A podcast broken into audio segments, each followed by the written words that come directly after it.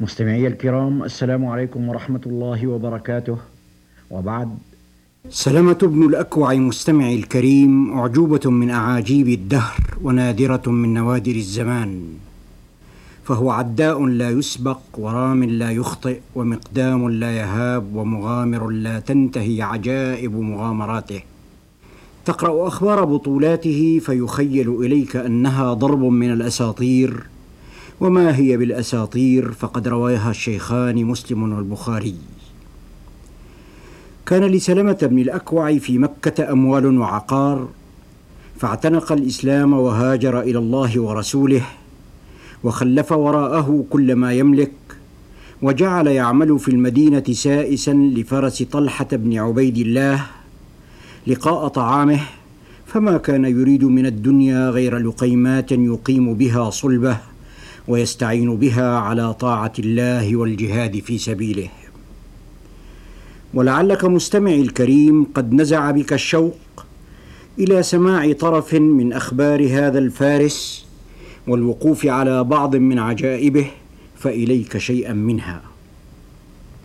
خرج رسول الله صلى الله عليه وسلم بألف وخمسمائة من أصحابه فيهم سلمة بن الأكوع يريد العمرة فلما بلغ قريشا نبأ خروجه قامت له تريد أن تصده عن البيت الحرام. فنزل عليه السلام بمن معه في الحديبية وأوفد عثمان بن عفان إلى مكة سفيرا بينه وبين قريش لكن الأخبار ما لبثت أن جاءت بأن قريشا قتلت عثمان فعزم الرسول على حربهم ودعا المسلمين الذين معه إلى مبايعته على القتال والموت. قال سلمة لما دعانا رسول الله صلى الله عليه وسلم إلى مبايعته عند الشجرة بايعته أول الناس. ثم طفق المسلمون يبايعونه حتى إذا بلغ نحوا من نصف الناس التفت إلي وقال بايع يا سلمة. فقلت قد بايعتك يا رسول الله في أول الناس. قال وأيضا فبايعته الثانية.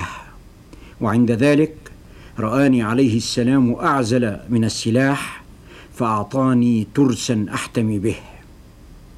ثم جعل المسلمون يبايعونه حتى إذا بلغ آخر الناس التفت إلي وقال ألا تبايعني يا سلمة؟ فقلت قد بايعتك يا رسول الله في أول الناس وفي وسطهم. قال وأيضا فبايعته الثالثة ثم نظر إلى يدي وقال أين الترس الذي أعطيتك?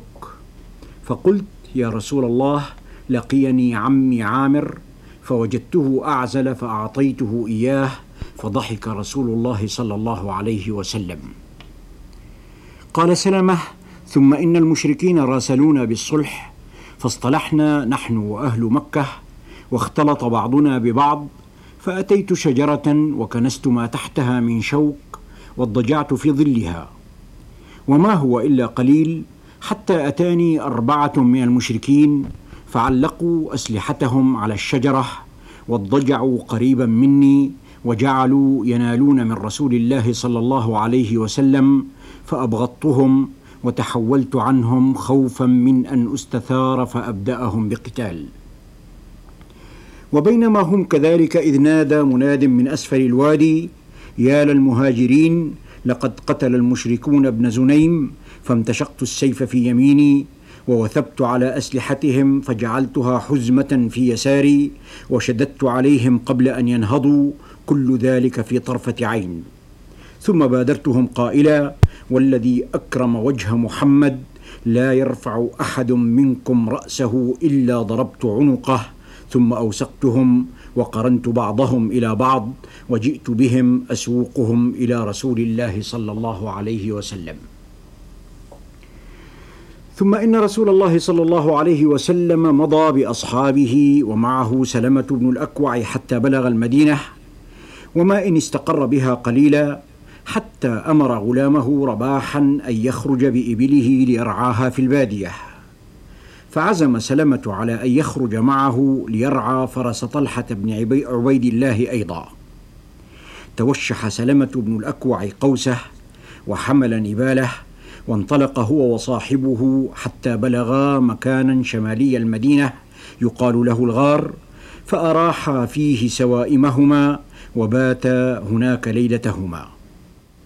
وفي الهزيع الأخير من الليل استيقظا على كتيبة من فرسان غطفان عدتها أربعون فارسا أغارت على إبل رسول الله صلى الله عليه وسلم فاستاقتها وقتلت ولدا لأبي ذر الغفاري كان عند الإبل. قال سلمة عند ذلك قلت لرباح خذ هذا الفرس وأده إلى صاحبه. وأخبر رسول الله صلى الله عليه وسلم أن المشركين أغاروا على إبله. ثم ارتقيت أكمة فوق ثنية الوداع واستقبلت المدينة وناديت بأعلى صوتي وصباحاه ثلاثا. ثم خرجت أعدو في إثر القوم حتى غدوت غير بعيد منهم فوترت قوسي ورميت واحدا منهم بسهم فاستقر في كتفه فقلت خذه وأنا ابن الأكوع اليوم يوم الرضع. ثم طفقت أطردهم وأرميهم وأنا أرتجز وكانوا في كل مرة يخلفون وراءهم بعضا من إبل رسول الله صلى الله عليه وسلم فاجعلها خلفي وأمضي في إثرهم. فإذا رجع إلي فارس منهم يريد قتلي كففت عن العدو والتمست شجرة وتترست في جذعها وجعلت أرميه فيرتد عني. ثم ما زلت أطردهم حتى دخلوا في طريق ضيق يكنفه جبلان فتسلقت أحدهما وجعلت أهيل عليهم الحجارة من أعلاه فتتساقط فوقه فوقهم وبين أيديهم وأرجلهم ثم ما فتئت أتبعهم حتى لم يبق شيء من إبل رسول الله صلى الله عليه وسلم إلا وخلوا بيني إلا وخلوا بيني وبينه. وجعلته ورائي.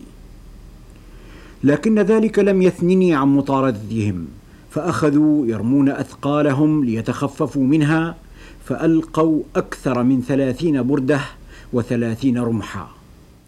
فكانوا كلما طرحوا شيئا جعلت عليه علامة من الحجارة حتى يهتدي له رسول الله وخلفته ورائي. ثم أدركهم وأدركني الإعياء.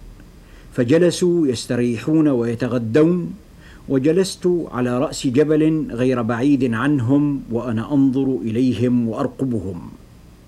وفيما هم كذلك أتاهم رجل من قومهم ونظر إلى ما حل بهم فقال ما هذا الذي أرى؟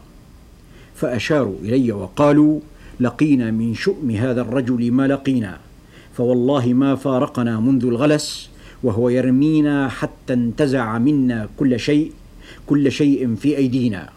قال فليقم إليه نفر منكم أربعة فصعد إلي أربعة منهم فلما اقتربوا مني بحيث يسمعون كلامي قلت لهم هل تعرفونني؟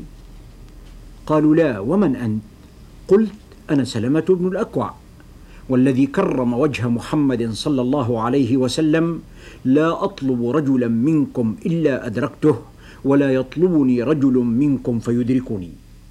فقال أحدهم أنا أظن ذلك ثم رجعوا عني. فما برحت مكاني حتى رأيت فوارس رسول الله قد أقبلوا من المدينة. فإذا أولهم الأخرم الأسدي وعلى إثره أبو قتادة الأنصاري وعلى إثره المقداد بن الأسود الكندي.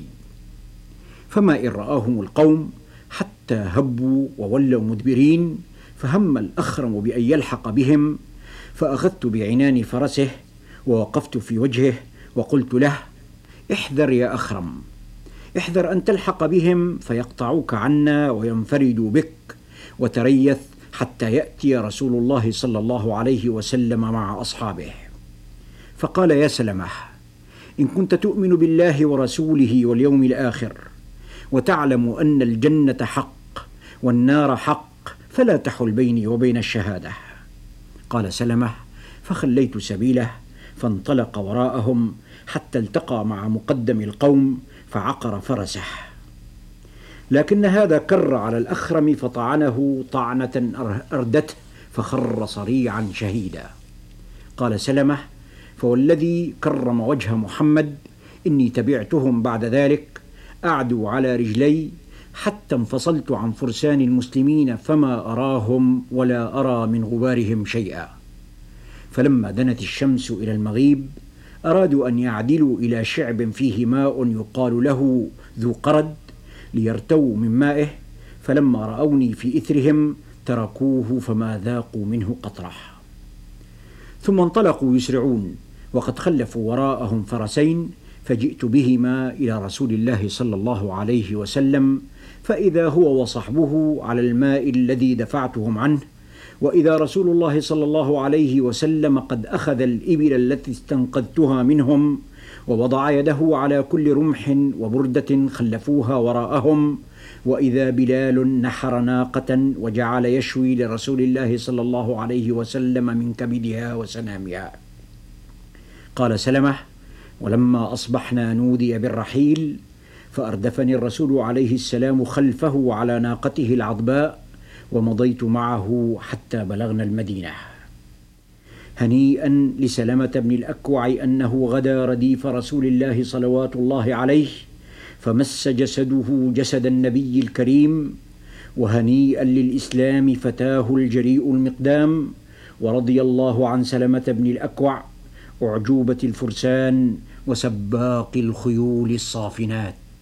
والسلام عليكم ورحمة الله وبركاته.